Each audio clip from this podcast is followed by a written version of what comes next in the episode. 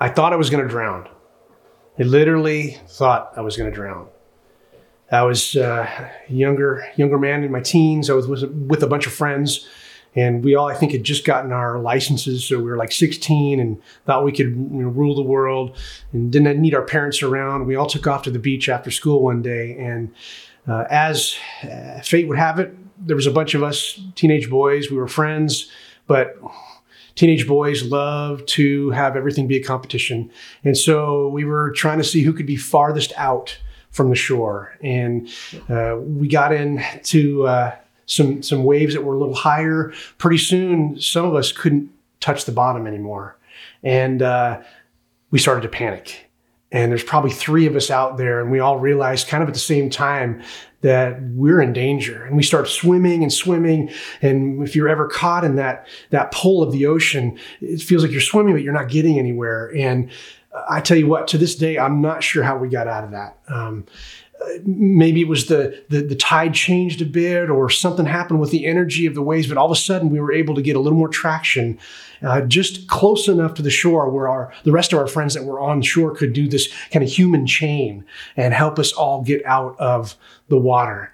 And i just remember standing on that shore number one thanking god that i was alive but also just having a whole new respect for the waves and the powerful undertow that the ocean has in fact, even now, whenever I go to the beach, I try never to have my back to those waves because I know how powerful those waves are.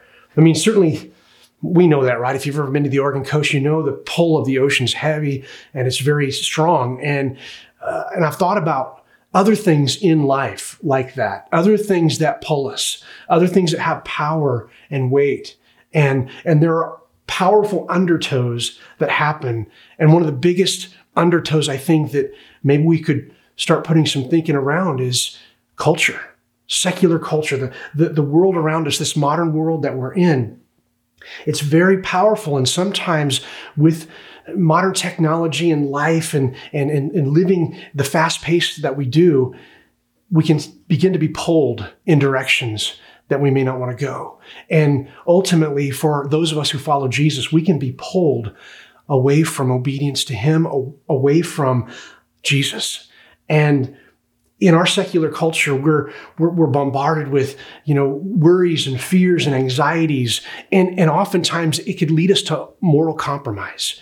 You know, you could put in there economics and, and, and politics and sexuality and all of those things wrapped up, and including even what we're dealing with now with this virus. And, and we can, we can be tempted to just fall into uh, fear, anxiety, and moral compromise. And we, we find ourselves praying, like I do, Lord, have mercy. How are we going to get through this?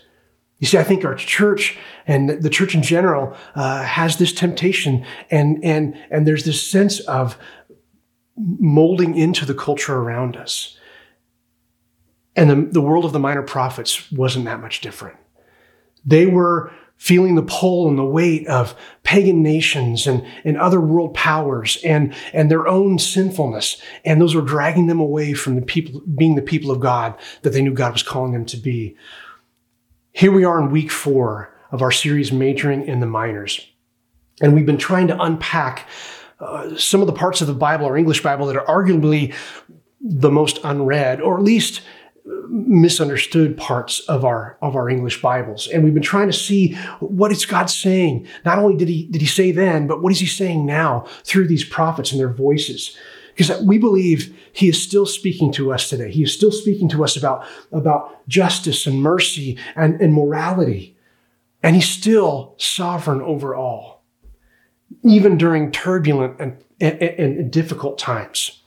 So, what I want to do right now is just pause and pray and ask God to speak to us by the power of His Holy Spirit, even here on this online format that we're in. Would you just, wherever you're at, pause with me and pray? Father, we come before you and we just humbly ask for you to speak to us by the power of your Holy Spirit through these prophetic voices that we're going to read today.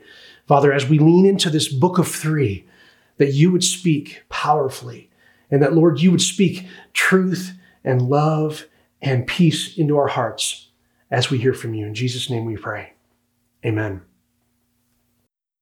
Well, we're looking at three books. The book of three.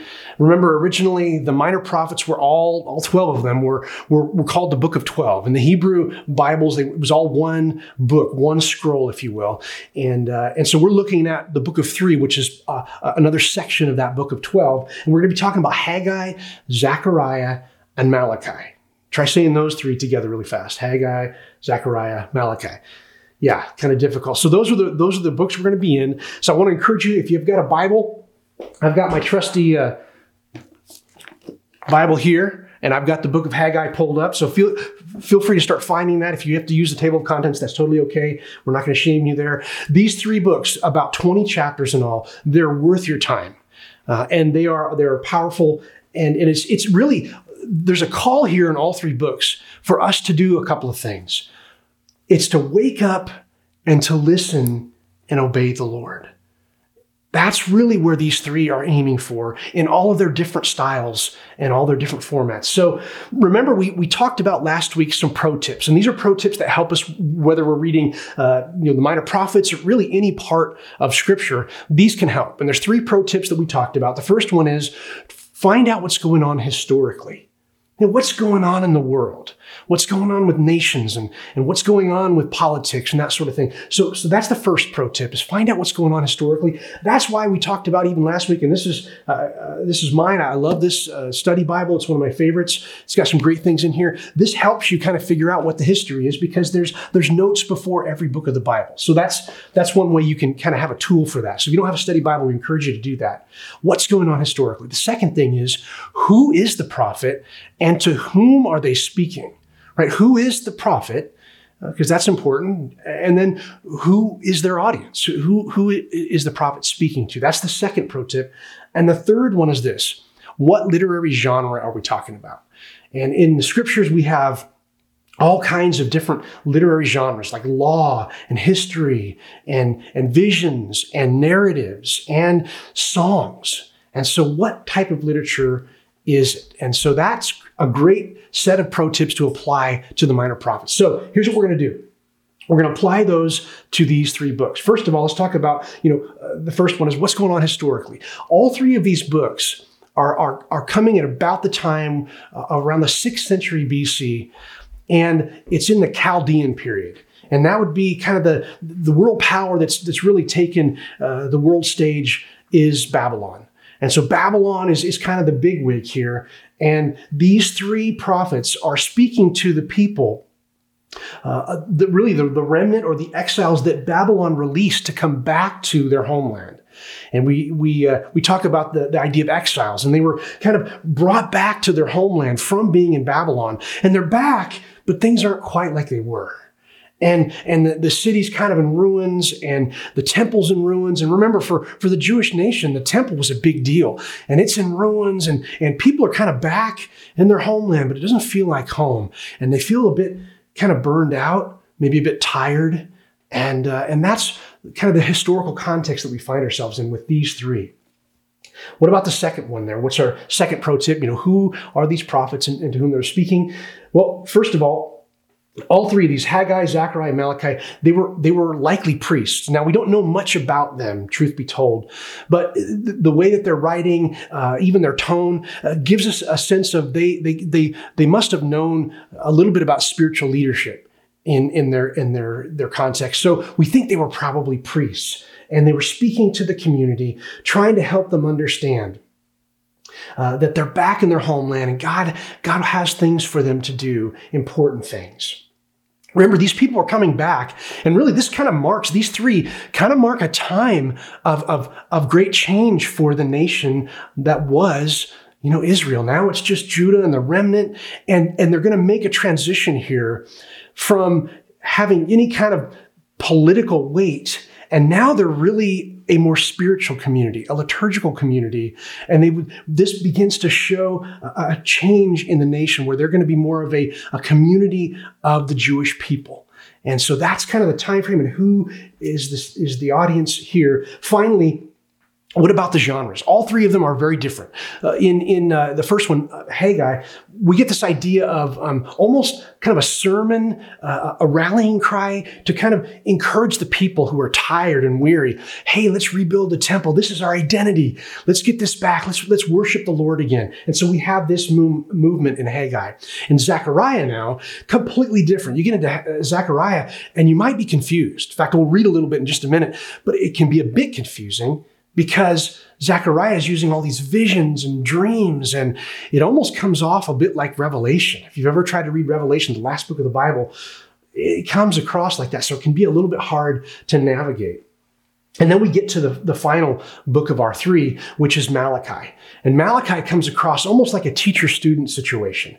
We would say almost the Socratic method. And the Socratic method comes from Socrates in ancient Greece. And the idea was asking questions. And, and really, it's kind of interesting because that's kind of a little bit of the way that Jesus and his ministry worked. And so we get a hint of that here in Malachi, kind of the last book of the three, also the last book of the 12, and the last book of our English Old Testament section. So let's let's get to Haggai.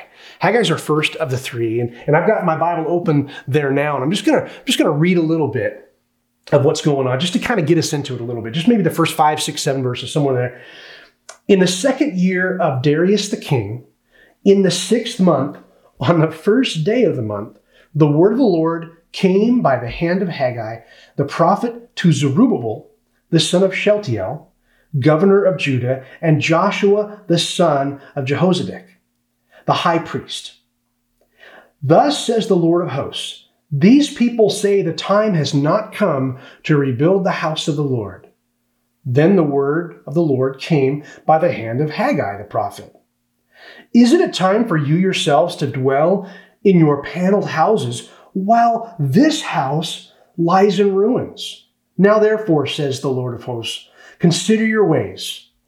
You have sown much and harvested little. You eat, but you never have enough.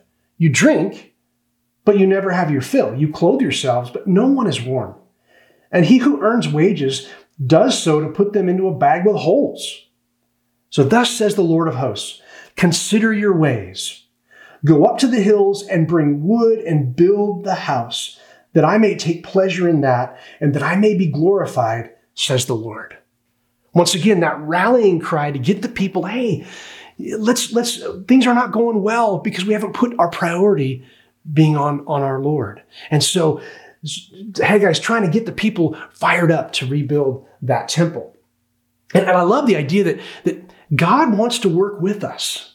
You know, not only then, but even now, God has these things He wants us to do. Yes, He's in charge, but He's wanting to work with us and do important work. And so, so Haggai's trying to get the people to, to be partners with God and renew the temple and kind of kind of restore worship, really, to kind of help them remember their identity as God's people. You know, there's international upheaval going on here, and Haggai's trying to say, "Hey, look, things are kind of crazy right now, but." Let's, let's remember just to, to, to go back to ground zero, to obey the Lord, to rebuild this temple. Let's restore worship maybe not like it was totally back in, in the golden era, but maybe make it, we can restore some of the worship like it was back when King David was around. And so we get this re- renewed sense of awakening to worship. You know, in a first read, when you go through Haggai, uh, you get this idea of giving careful thought to our ways. You know, I think a couple times there, even when I read it, it was like, consider your ways. There's a sense of sometimes kind of a, a sobriety when we look at what's going on in our life, what's going on around us. It's almost like a gut check with the Lord. Haggai is telling the people, consider your ways, put him first. Because look, the, the reality is, in no matter what age, neglecting God hurts us. We neglect God, it hurts us even now, even for, for us who are followers of Jesus. And I love, uh, just before we end, I love how specific the dates are. I mean, it, the first day of the month, and this is going on. That's very, very specific, which to me is another reminder of how historic this is. This is real history that we're reading. All right, let's turn our attention now to Zechariah. A little bit longer, quite a few more chapters, about 14, I think. Let's let's jump over to there, and uh, I think you'll get a little a sense of why it might be a little tricky sometimes to navigate. I'll just get in, into it a little bit here. In the eighth month, in the second year of Darius, the word of the Lord came to the prophet Zechariah, the son of Berechiah, the son of Iddo, saying, The Lord was very angry with your fathers. Therefore say to them, Thus declares the Lord of hosts, Return to me, says the Lord of hosts, and I will return to you, says the Lord of hosts. So your fathers, they, they, they abandoned me, and the Lord is calling the people, return to me. Now, very quickly, I mean, that was very understandable. Then we get a few verses later and we're talking about horsemen and we're, we're getting all these visions and dreams, and it, it can be a little bit difficult to navigate. But Zechariah doesn't want us to lose uh, track of the main thing here is returning to the Lord. Kind of like Haggai, consider your ways. Now, Zechariah is saying, return to the Lord. It, it, it's very revelation, dream-like sequences that you see in Zechariah, and, it's it, it's it's kind of fun to read, but a little bit difficult. And here Zechariah is still agreeing with Haggai that, hey, folks, we're back. And we need to rebuild the temple. We need to restore our identity as God's people. We need to worship. We need to, we need to remember to obey the Lord. Let's go back to ground zero. Let's rebuild the temple. See, the people were, again, at a low point. They're back in their homeland, but it doesn't feel like home. And so, if Zechariah, if we could boil his, his, his message down, if, if, if Zach was here with us right now, he might just say, hey, turn, listen, pay attention.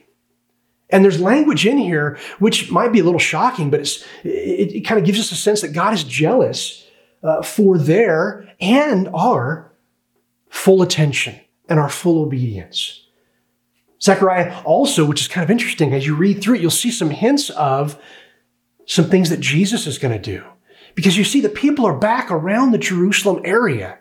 And now we know, especially if Christ followers looking back into time, we know that powerful things happened around Jerusalem.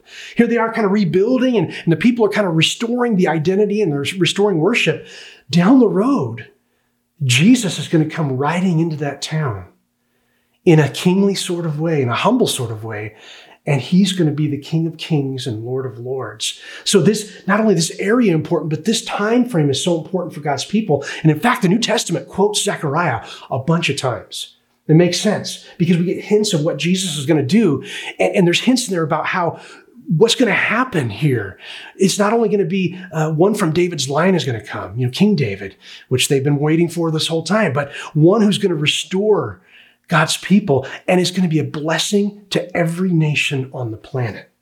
That calls back way back in the Old Testament to that, that guy named Abraham.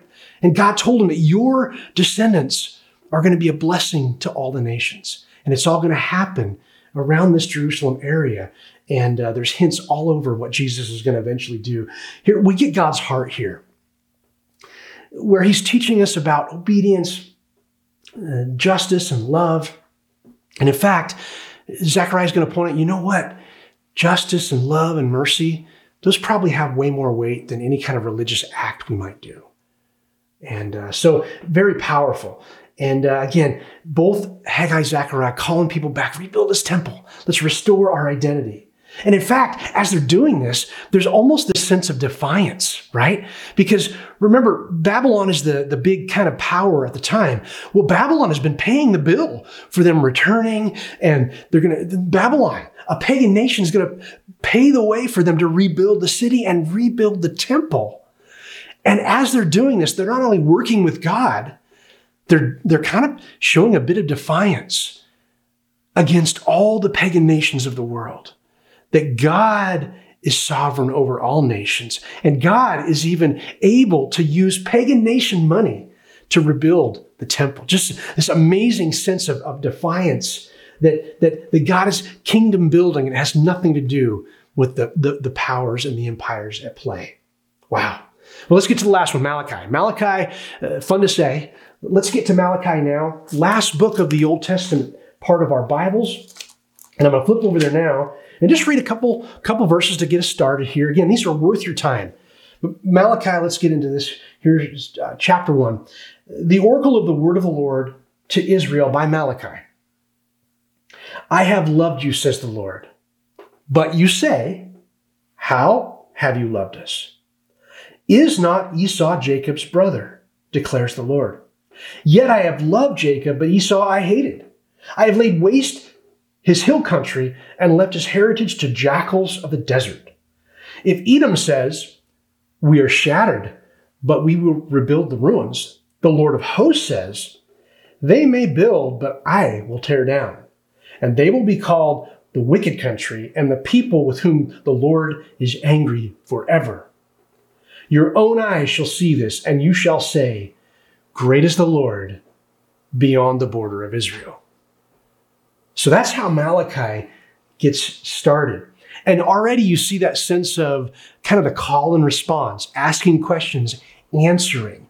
You know, the, the prophet's kind of doing this dialogue. And you get the sense that it's sort of like a, a wise instructor, and we're having this conversation with God, and how would God respond? And it's, it's, it's a kind of a beautiful thing. I encourage you again to read it.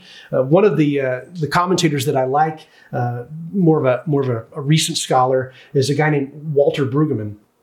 And he wrote that these prophets, especially Malachi here, he, he's in a sense rebuking corruption, uh, urging sincerity in worship, and encouraging faithful ethics for the people.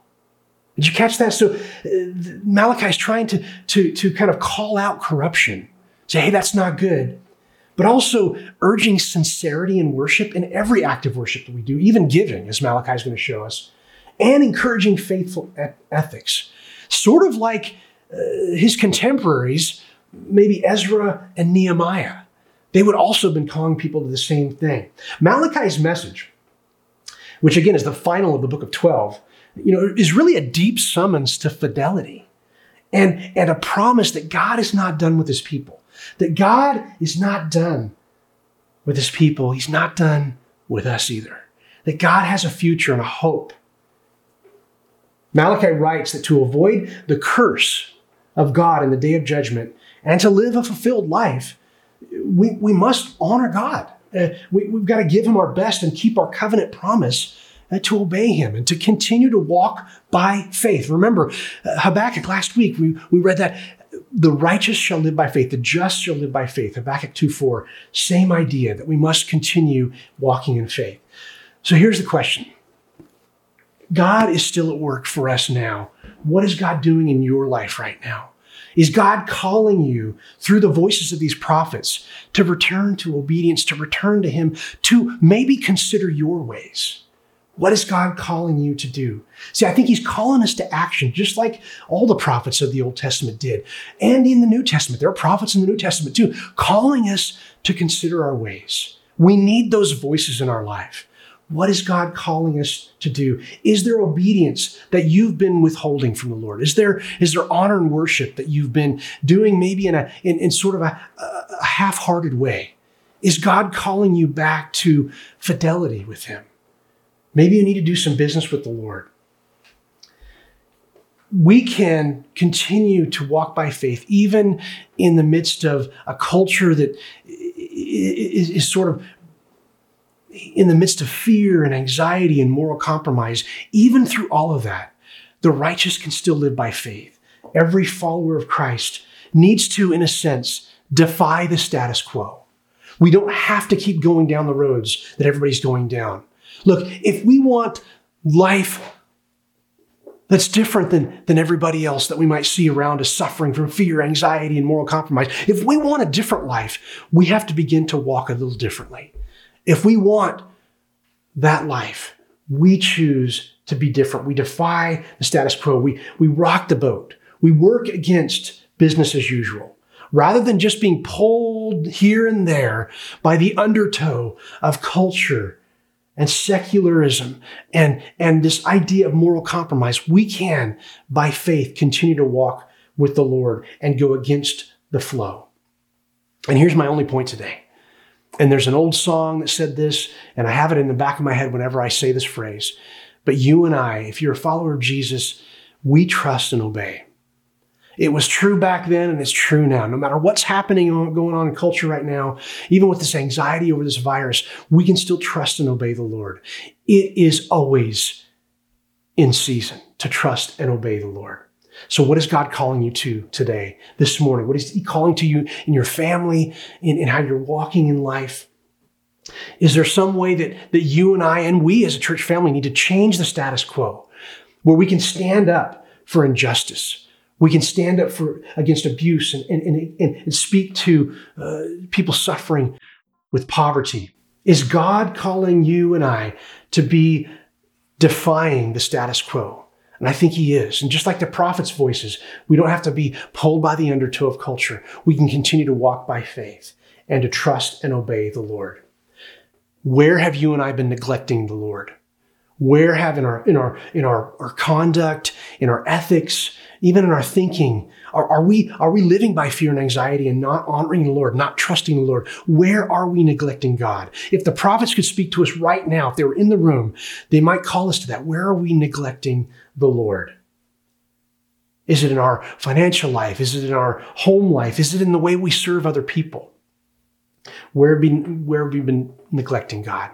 So the call today to trust and obey the Lord in all those areas. See, these prophets were like uh, emancipated imaginators of the alternative. In other words, what could be. They were imagining what could be if we just trusted in the Lord, if we trusted Him, if we could let Him be number one in our life. And so today we can trust and obey. Let's pray. Lord, we come before you and we just ask that you would help us to walk by faith and not be pulled by every force of, of the culture around us, not to give in to fear and anxiety and moral compromise. But Lord, we would consider carefully our ways and to trust and obey. And we pray this in the name of Jesus. Amen.